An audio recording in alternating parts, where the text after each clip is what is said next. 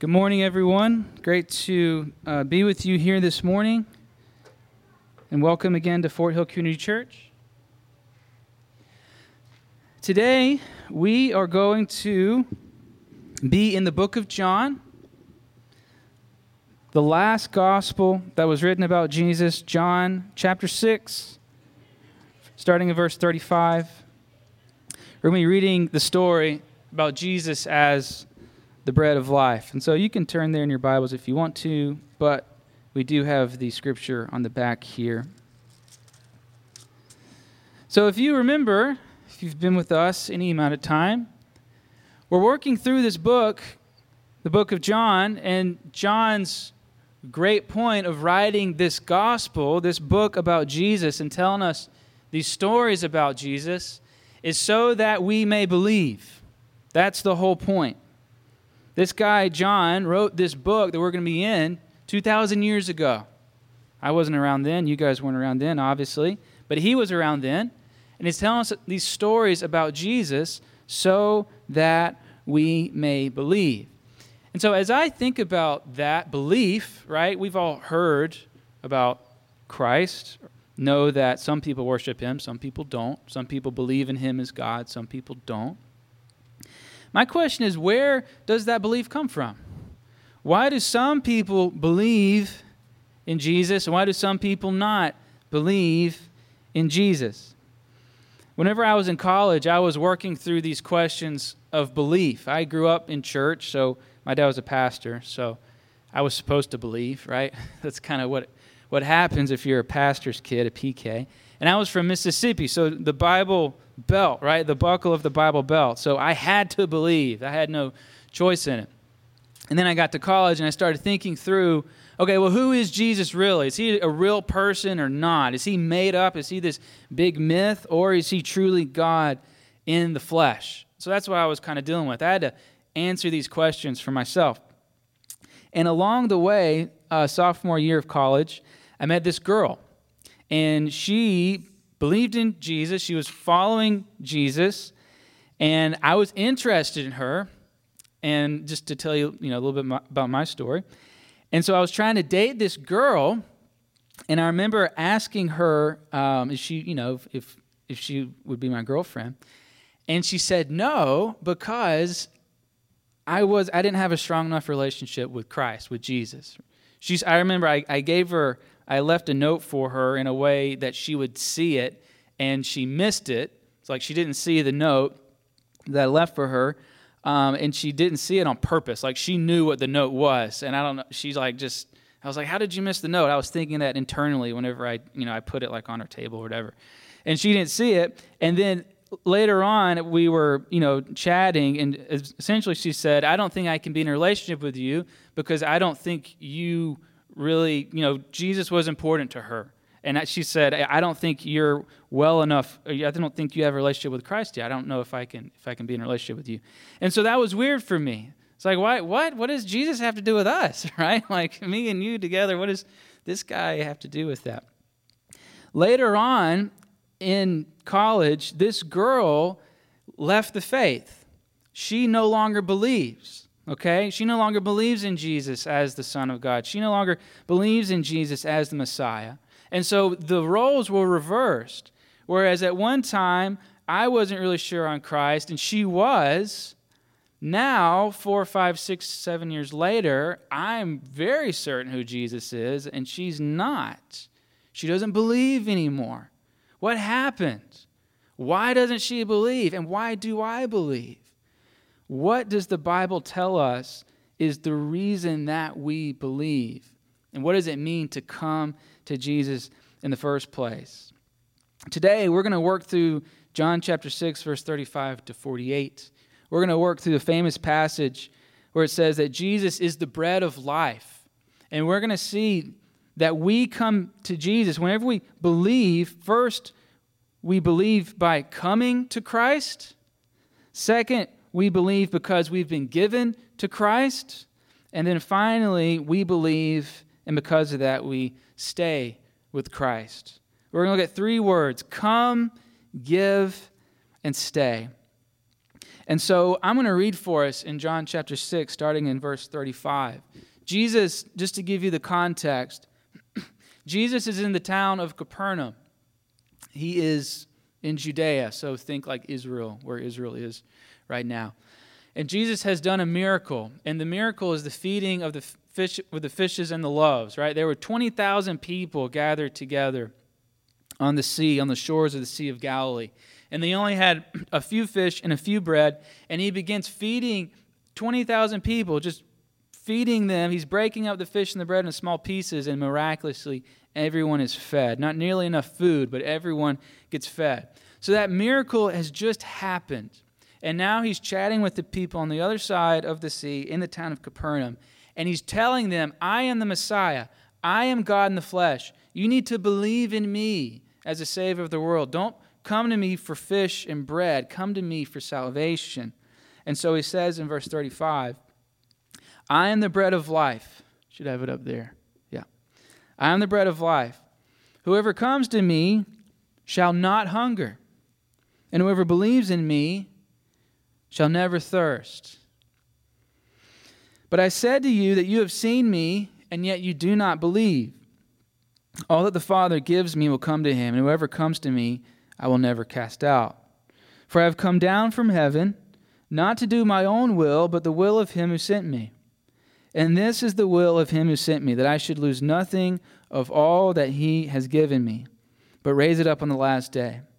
For this is the will of my Father that everyone who looks on the Son and believes in him should have eternal life, and I will raise him up on the last day. So Jesus is making these exclusive claims. Believe in me, and you will have eternal life. Don't hunger for the fish and the bread. Don't use me to fill your stomach. Use me to fill your soul.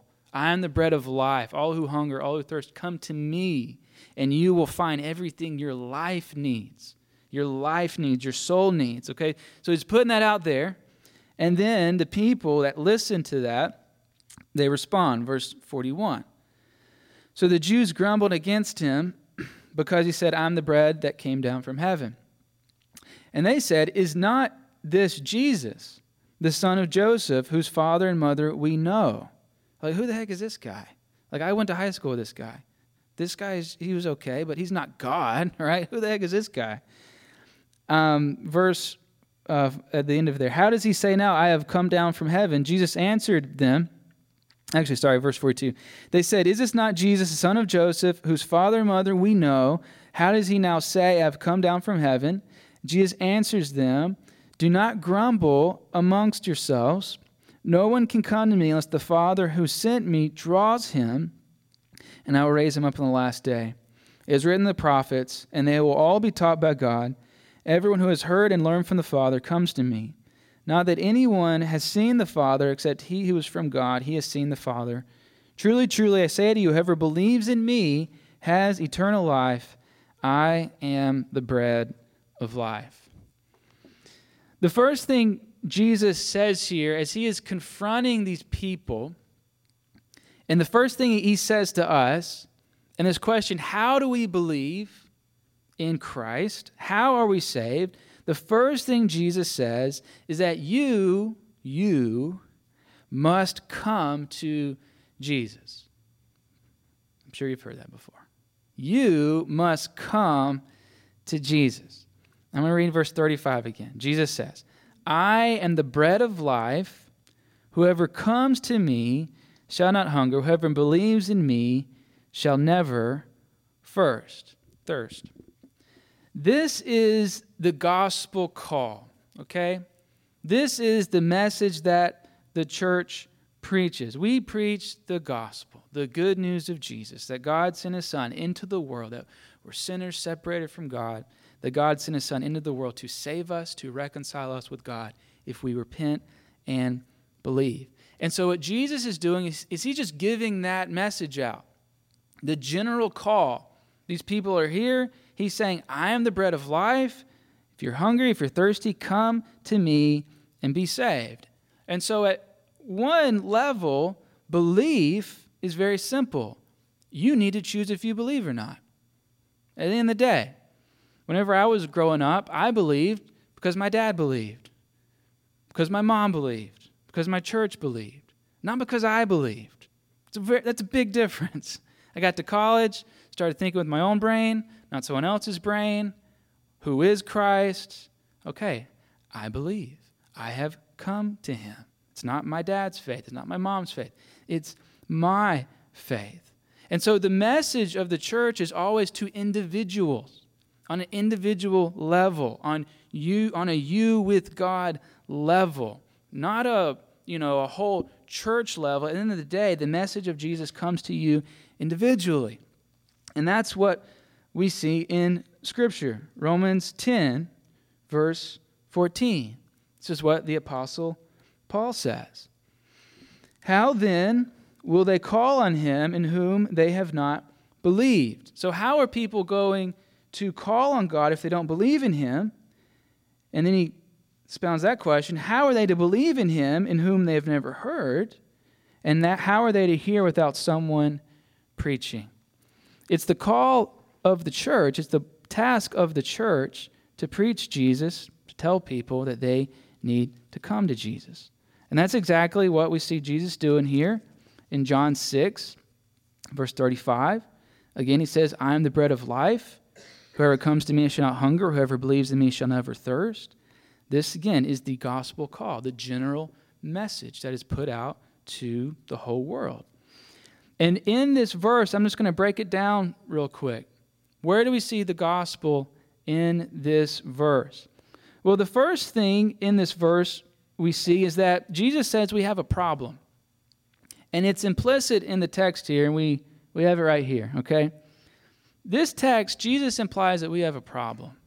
And it's kind of hard to see, but it's there.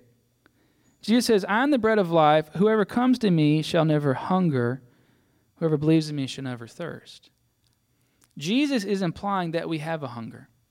Jesus is implying that we have a thirst, that there's something not quite right with us, that we are not okay, that we have a problem, okay? And he connects it to physical hunger and physical thirst. You have to eat food and you have to drink drink, or you're not going to live, right? You're going to die. You're going to pass away. In the same sense, we have a soul hunger. We have a spiritual hunger. We have something within us that is not right, that, that needs to be filled up. That's what Jesus is saying. We understand that we, that we physically hunger, but maybe we don't realize that we also have a spiritual hunger. Maybe we don't realize that there's also things that we need from God that we aren't getting. The Bible tells us, the Bible preaches to us that the root or the foundation of our spiritual need is that we have been alienated from God. That God created us to be in relationship with Him. That's a good thing. That God of life has given life to us and He has called us to find our life in Him. But our sin has separated us from Him. And so it says, Romans 3 23, all have sinned and fallen short of the glory of God. And this leads to a soul hunger. I think we know intuitively that there's more to life than just this life. There's more to living. There's something bigger and better, grander beyond us. What is the meaning of life? And Jesus says the meaning of life is found in God, but we've been alienated from that God, and so we're just kind of groping around in darkness. We're hungry, we're thirsty. In order to understand the good news of Jesus, we first have to agree that we are hungry. We first have to agree, have to understand that we are thirsty. So Jesus sets out the problem. You're hungry, you're thirsty, and then he positions himself as a solution. I am the bread of life. I am the solution to your problem. I am the bread that will satisfy your soul in the wider gospel narrative, we, the church, understands that the satisfaction of the soul ultimately happens on the cross and in the tomb. The Bible says we're sinners, that God has to judge us for our sin. No one can endure that judgment. I can endure that judgment. I could try to be the best person in this world I could ever be, and it's not going to be enough. But Jesus has come and died on the cross for us, taking that punishment upon himself. And not only that, but he proved it by raising from the dead. Where is the body of Jesus? Right? If you want to disprove this religion, because we make, as Christians, we make some pretty big claims. If you want to disprove it, just find the body. It's all, it's all a lie if you can find the body of Christ. It's not there because we believe it rose from the dead. We're going to be celebrating that in a few weeks, Easter Sunday.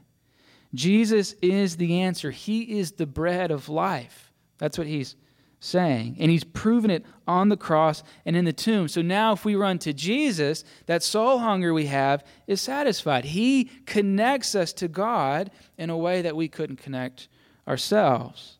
And then going on in verse 35, he says, I'm the bread of life. Whoever comes to me shall never hunger. Whoever believes in me shall never thirst. It's all great and fine that Jesus is the bread of life, but he's not your bread in life until you come to him. It's all good and fine that Jesus is the bread of life and quenches our thirst, but it's not your drink, it's not your bread until you come to him. Scripture tells us how we come to Jesus, and it's by repentance and faith.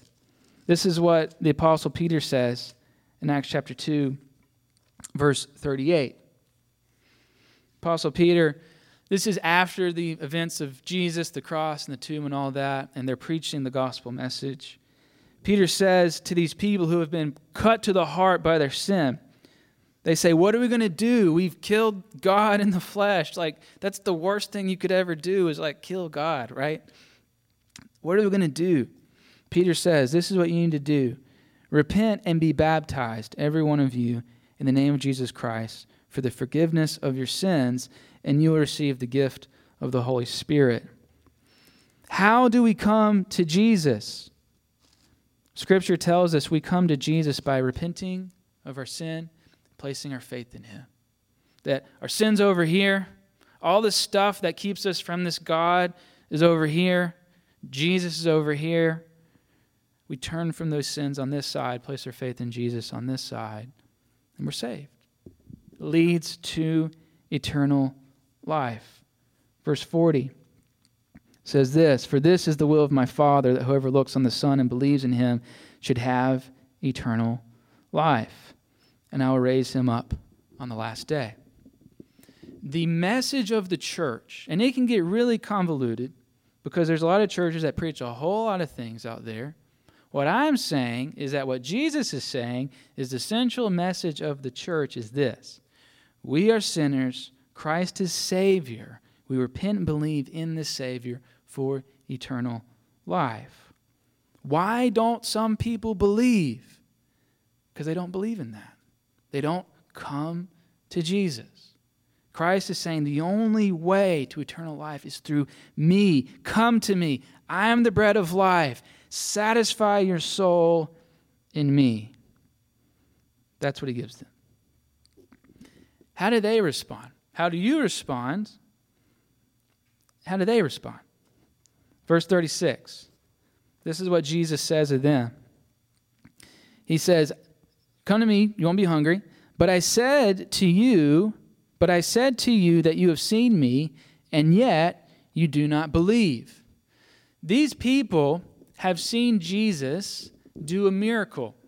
If you saw a man turn a plate of food into a buffet for 20,000 people, you might think something important's going on, right? Like something, this guy has, some, he's either the best magician in the world or there's something going on here. These people saw Jesus turn a plate of food into a, cater, into a catering event for 20,000 people. And so he says, You have seen that, and yet you still do not believe in me. You have seen me do this miracle, but you still don't believe in me. Earlier in the book of John, there was this guy, John the Baptist. And this is what he said of Jesus. John chapter 1, verse 34. John the Baptist says, I have seen and have borne witness that this is the Son of God. So there's one man that sees Jesus, and he this man, John, sees Jesus as the Son of God. There's another group of people that see Jesus, and they see Jesus a different way. John 6, 41 and 42 says this The Jews grumbled about him because he said, I'm the bread of life. They said, Is this not Jesus, the son of Joseph, whose father and mother we know? One man saw Jesus, he saw the Son of God. Another group of people saw Jesus, they saw the Son of Joseph. They did not see the Son of God.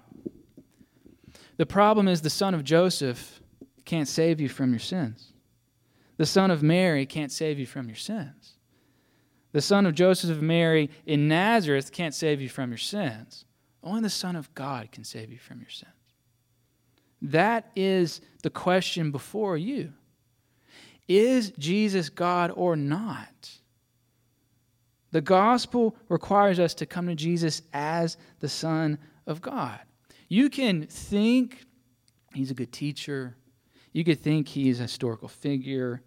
You can think that he's some crazy wild madman roaming around the desert 2,000 years ago. You can think all those things, but what the Bible tells us is that he said he is the Son of God. And if you think these other things, you're like the people in Capernaum. This is the son of Joseph. I went to high school with this guy. I don't believe this guy. And if you think that, you'll never know eternal life. Jesus is the Son of God. And so the gospel message goes out to all of us, the whole world, and calls us all out and calls us to decide is he God in the flesh or not? And if he is God in the flesh, he calls you to come. He calls you to come. So, why don't people believe? Because they don't come to Christ. They don't come to the bread of life. That's what Jesus says. So, we come to Christ, but there's something else going on here. And this is a deeper thing, and you might not believe what I'm going to say next. As surely as we come to Jesus, the Bible also says that we're given to Jesus. And this is a deep, a deep dive in Scripture. But this is what it says, okay? Verse 35, Jesus says, Come to me, you shall not hunger, you shall not thirst. Then he continues in verse 37. He says, All that the Father gives me will come to me. How does that work? All the Father gives me will come to me. So you need to come to me, but you also need to understand that as you're coming to me, it's God the Father who is giving you to me. Okay? All the Father gives me will come to me. Whoever comes to me, I will never cast out. Jump down to verse 44. This is what it says No one can come to me unless the Father who sent me draws him, and I will raise him up on the last day. Jesus is saying the only reason, again, the big question why do some people believe and some not believe? Some believe because they come to Jesus, okay? But Jesus says, connected to this coming, the only reason we come to Jesus in the first place is because God the Father has given us to him. The only reason we come is because God gives us. It works at the same time. In the first part, the gospel goes out. It's called the gospel call, and we come to Jesus. In the second part, what we see is God the Father is working underneath that, drawing us to Himself in ways unseen. This is called the effectual call. The gospel call goes out. We're called to repent and believe externally, but internally, God's doing something. Internally, God is convincing us that this message that we're hearing is true. And from that internal working, we submit and believe the gospel. That's the effectual call. God is effecting within us what has been proclaimed outside of us. The gospel goes out, some people hear it, you know, bounces off their forehead. I don't believe that junk. And that's fine. Some people, the gospel goes out, they hear it, and a seed is planted in their mind, planted in their heart, I would say. And so they think about it. Like, you know, this sounds crazy. Why would God send his son to die on a cross? That doesn't make any sense. Or I'm not a sinner. I'm, I, my life's good. I, I haven't done anything. Why would God? Why would I need forgiveness? Okay. Initial struggling with, but over time, I don't. Maybe you've had this experience. Maybe maybe you don't. You haven't. But over time, you're wrestling with these thoughts of Christ. Over time, you're struggling with these things, and you think, well, you know, maybe there is something to this God. Maybe I don't have my life figured out. Maybe there is more to life than what's going on right now. Maybe I do need help. And maybe that help can't come from anything in this world. Maybe it has to come from God. And so over time, the gospel call on the outside is making progress on the inside. And eventually, Lord willing, you repent and believe. What I'm saying is that inward work is God the Father giving you to the gospel, giving you to Christ. And some of you, I think, understand that. Because at the end of the day, people ask me, why do you believe in Jesus? And I can give you all these reasons, but at the end of the day, there's an internal sense of assurance and certainty that's just hard to explain. It's like whenever I met my wife, Hannah, we got coffee. That's the first time we met. I knew right then I was going to marry her. It's like whenever you know, you know, right? Whenever you know, you know. I knew. I was like, this is. Let me just go. Let me stop on the way. Let me stop on Kay Jewelers on the way home. Get the ring. We'll be good to go, right? And if you know, you know. It's the same type of thing. It's it's an internal conviction that this man is God, and it works together. We come to Jesus, but we're also given to Jesus by God the Father. So much so that in verse 44, Jesus himself says, No one can come to me unless the Father draws him. No one can come to me unless the Father draws him. If it were not for the sovereign inner working power of God to save people, no one would come to Jesus. God does not just kind of throw the chips out there and just hope it lands in your favor. It doesn't work that way. Romans 8, verse 30. This is what the Apostle Paul says about the effectual call of God. God effecting within us what has been proclaimed outside of us. says this, and those whom he predestined, he also called. And those whom he called, he also justified. And those whom he justified, he also glorified. God effectively calls. And, and you could think about it like this it's a new creation. The Bible says in the book of Genesis that God spoke, let there be light, and there was light. God created all things from his speech. Out of nothing came something. He called out into the darkness, and there was light. In the same way, with Jesus, he calls out to us and makes us into new people from death to life, recreates us, does away with the sin, does away with the death, does away with all that junk, takes it away in Christ, calls out to us, and we respond. Here's some examples in the book of Acts of the effectual call. Acts 16. There's this woman named Lydia. Lydia, in the book of Acts, Acts 16, is a woman that has her life figured out.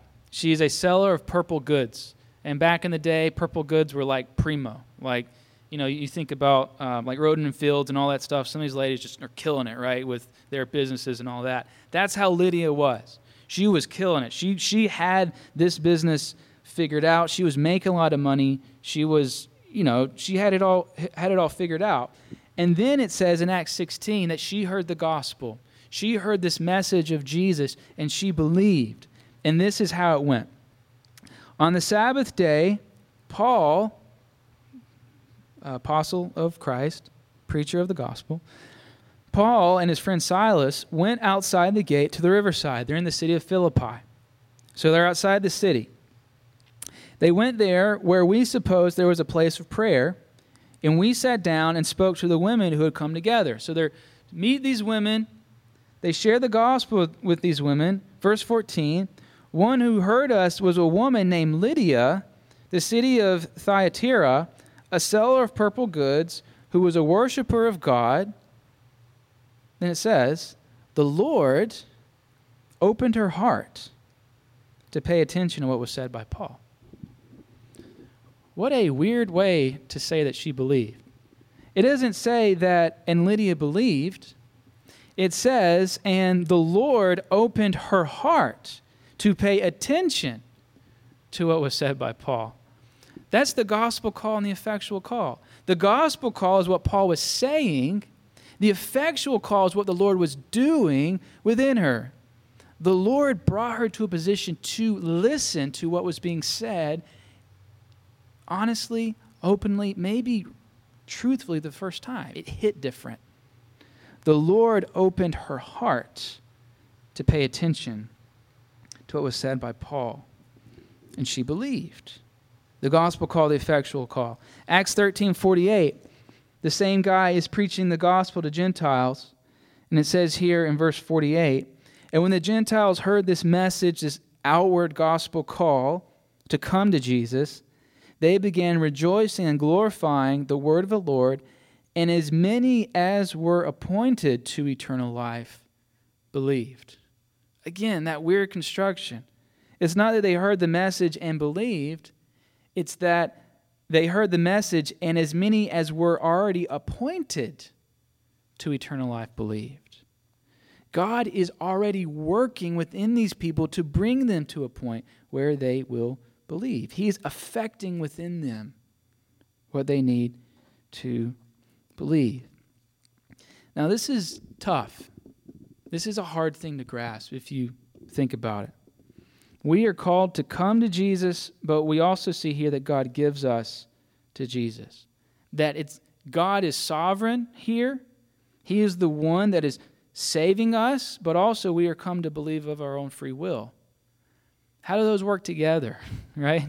How am I supposed to come to Jesus, but also realize that if I've come, it's only because God's given me to Jesus in the first place?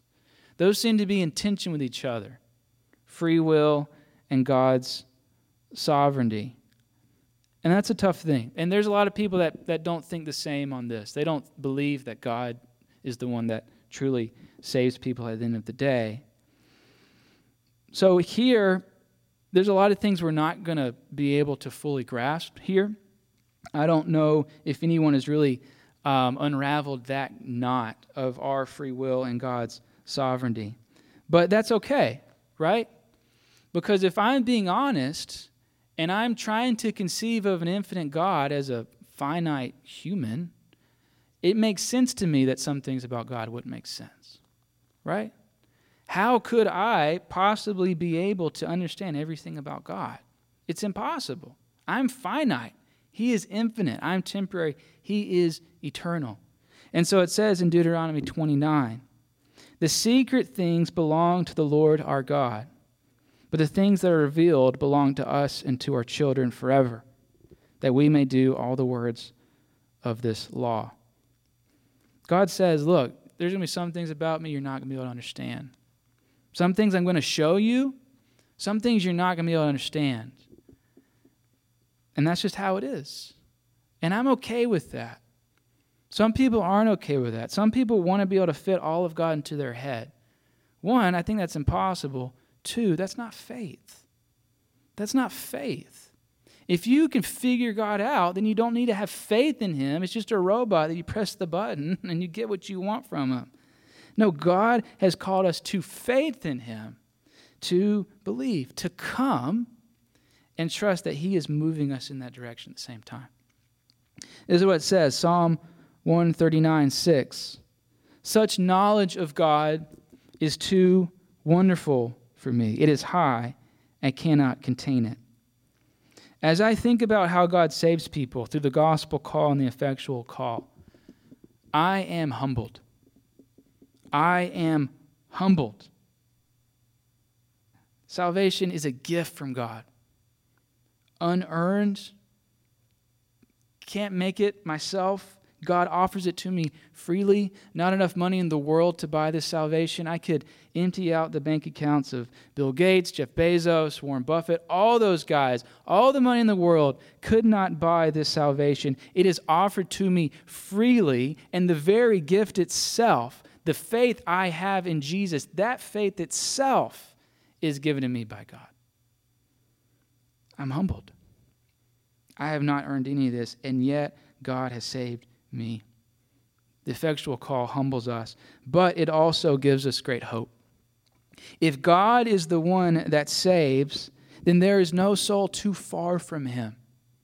If God is the one that saves, there is no person so far gone that God cannot turn their life around. If God is the one that saves, then there is no heart so cold that it cannot be warmed by the fire of God's love. That is awesome. I don't, it doesn't matter what your situation is, or if you're a follower of Jesus, what someone else's situation is that you're praying for. God is the one that saves. It's not up to you to really will it to happen. God's going to do it. And that gives me great hope. And it's to this hope that we're going to turn here to our last point. Why do some people believe in Jesus? Because they come, because they're given, and finally, because they stay. Because they stay with Christ. This is what it says John chapter 6, over in verse 37. Jesus says this. Jesus says, All that the Father gives me will come to me, and whoever comes to me, I will never cast out. Verse 39. And this is the will of him who sent me, that I should lose nothing of all that he has given me, but raise it up on the last day. And then finally, verse 44 No one can come to me unless the Father who sent me draws him, and I will raise him up on the last day. The Bible teaches this beautiful promise that if you come to Christ, you will never lose him. You will never be cast away. You will never fall away. God does not get tired of you, and He doesn't kick you out of His house. That's not how it works. There's some some that believe, some churches that believe that people can lose their salvation, that you can, you know, believe in Jesus, truly be saved, and then lose that. I don't I don't think that's the case. I think Scripture says, and there's other parts of John that says we won't be snatched out of the Father's hand. I think Scripture is very clear that we will never fall away from Jesus if we truly come to Him and if we're truly been given to Him, that we have an eternal security in Christ. And I think it breaks down in two ways this hope that we have of staying with Jesus. We have a right now hope, and we also have a future hope.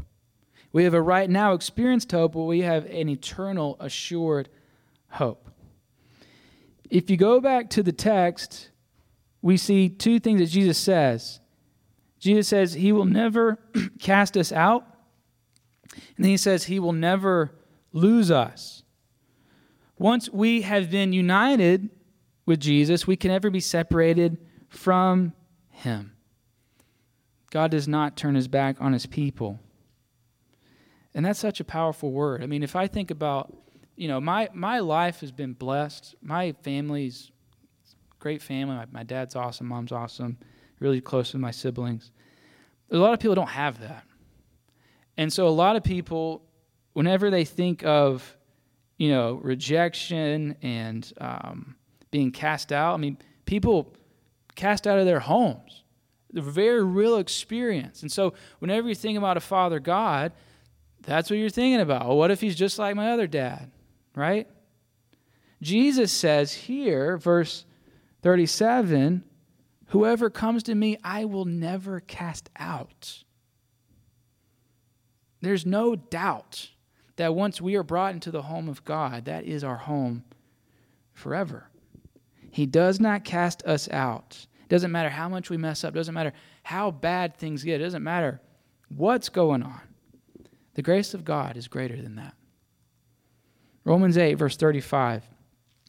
This is what the Apostle Paul says.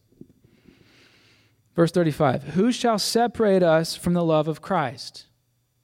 We've come to Jesus, we've been given to Jesus, we have Him, the bread of life, eternally satisfied, our souls secure. Who will separate us from well, who will separate us from that? Shall tribulation or distress, persecution, will famine, nakedness, danger, sword, COVID pandemic? Going on, verse 38, I hope not. For I am sure that neither death nor life, nor angels, nor rulers, nor things present, nor things to come, nor powers, nor height, nor depth, nor anything else in all of creation will be able to separate us from the love of God in Christ Jesus our Lord. If you are in Christ, you stay with Him forever. Nothing in this world will separate you from that love, and God Himself will never separate you from that love because Jesus will never cast you out. What a powerful word that is. For the rejected, for the let down, for the disappointed, you will never be cast away. We have a right now hope in Jesus. We stay with Him forever. It reminds me of Christ's word, John 15, 4 where Jesus says, Abide in me and I in you. That word abide means to make your home, to dwell, to dwell with Jesus. And as I think about what dwelling with Jesus means, there's no mortgage, there's no utilities, right? No home repairs. I'm trying to buy a home, looking at a home that was built in 1800. This guy's telling me not to do it because of all the home repairs that are coming. So Paul is saying the same thing. In, in Jesus' house, there is no home repair. I don't have to worry about my oil. I will never be evicted. He will never cast me out. Everything is covered, everything is paid for. I just have to dwell with Him. I just abide. That's what He invites us to do to come and abide, to find your new home. And we have that in this world. We have a present hope. We have a right now hope. But it's not just right now because the gospel stretches for eternity. So as we conclude, we see that we also have a future hope. It says here in verse 40 This is the will of my Father, that everyone who looks on the Son and believes in him shall have eternal life. Where does eternal life come from? From looking on and believing in the Son. Again, responding to the gospel call, understanding that's the effectual call causing you to do that. What's the result? Eternal life is the result. And that eternal life is manifested, the last part here. I will raise him up on the last day. God promises to us eternal life. And this is something we can't really comprehend. We just know this life, right? I am 30 years old been on this earth 30 years. Jesus and the life with Christ that he offers us is eternal.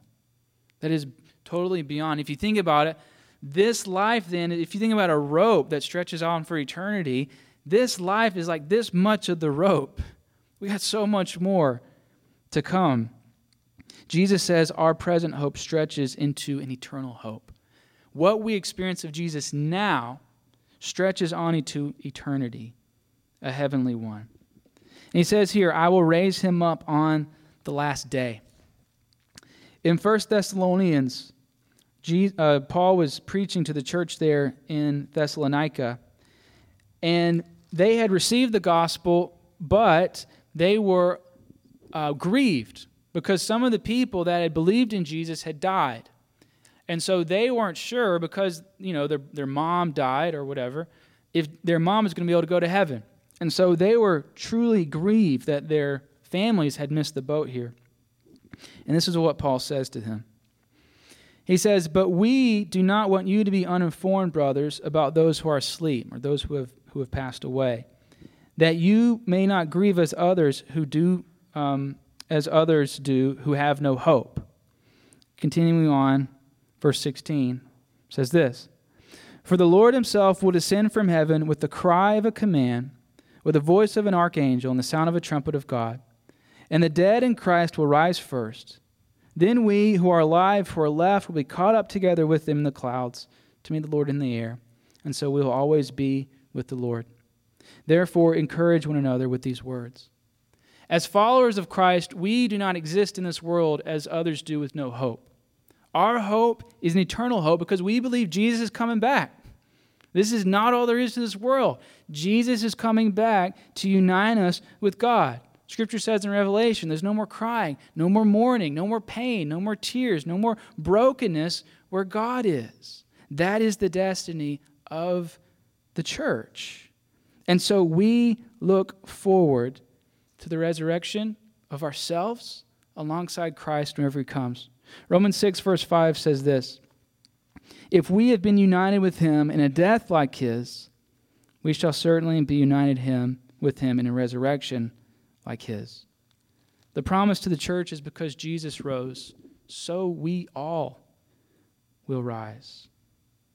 Heaven is a comfort. Eternal security with Jesus is a comfort knowing that it ends in our favor, knowing that it ends in victory, knowing that it ends in resurrected life, that gives us hope for the future, no matter what is going on in this world. There's a hymn that I sang growing up. It says, Turn your eyes upon Jesus, look full in his wonderful face, and the things of earth will grow strangely dim in the light of his glory and grace. The gospel call has gone out to the whole world. Jesus is the bread of life. He's called us to come to him. Those who come to him understand they have been given to him by the Father. And now, after this, we see that we will stay with him, both in this world and the world to come for you. I'm not sure what you believe, where you are with this, but I would echo the words of Jesus all who are hungry, all who are thirsty, come in the bread of life. Let's pray. Dear Lord, we come to you in prayer. I come to you in prayer. We come to you in prayer, Lord, because of the words of Jesus that said that no one can come to me unless the Father draws them.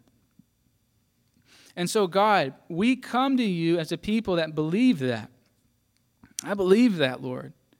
And so, whenever I pray, I pray that you, in your grace, in your power, would work within hearts. Your word says that it comes down, the word of God comes down, it does not return empty but it accomplishes the purpose for which it is sent. Lord, the purpose of your word is to restore us with our God. That the sins of our hearts, the conditions of our hearts, that how we are, if we're honest, we don't have it all figured out. We're not perfect. No one's perfect, Lord. And we might kind of brush that off, but your word tells us that that's a death sentence on us. That we got to deal with our mistakes, we got to deal with our mess ups. And if we try to deal with it on our own, it's not gonna. It's just gonna lead to more junk. If we try to put those pieces together, it's just gonna lead to more broken pieces we're trying to put together. Only Jesus can put that together. Only Christ can save us from that sin that has alienated us from you. He is the bread of life. Only He can satisfy. All these other bread of the world, you're just going to have to order more. Lord, I pray that you would reveal this to us in a way that we can't argue with. Just as I knew Hannah was the one whenever I met her, Lord, so that you would give us an internal conviction that these things are true, or at least lead to more questions.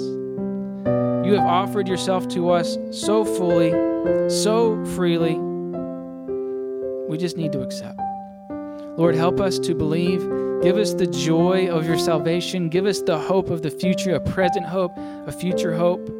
Help us to come. May you be glorified, Lord, this morning. We love you. We thank you. In Jesus, I pray these things.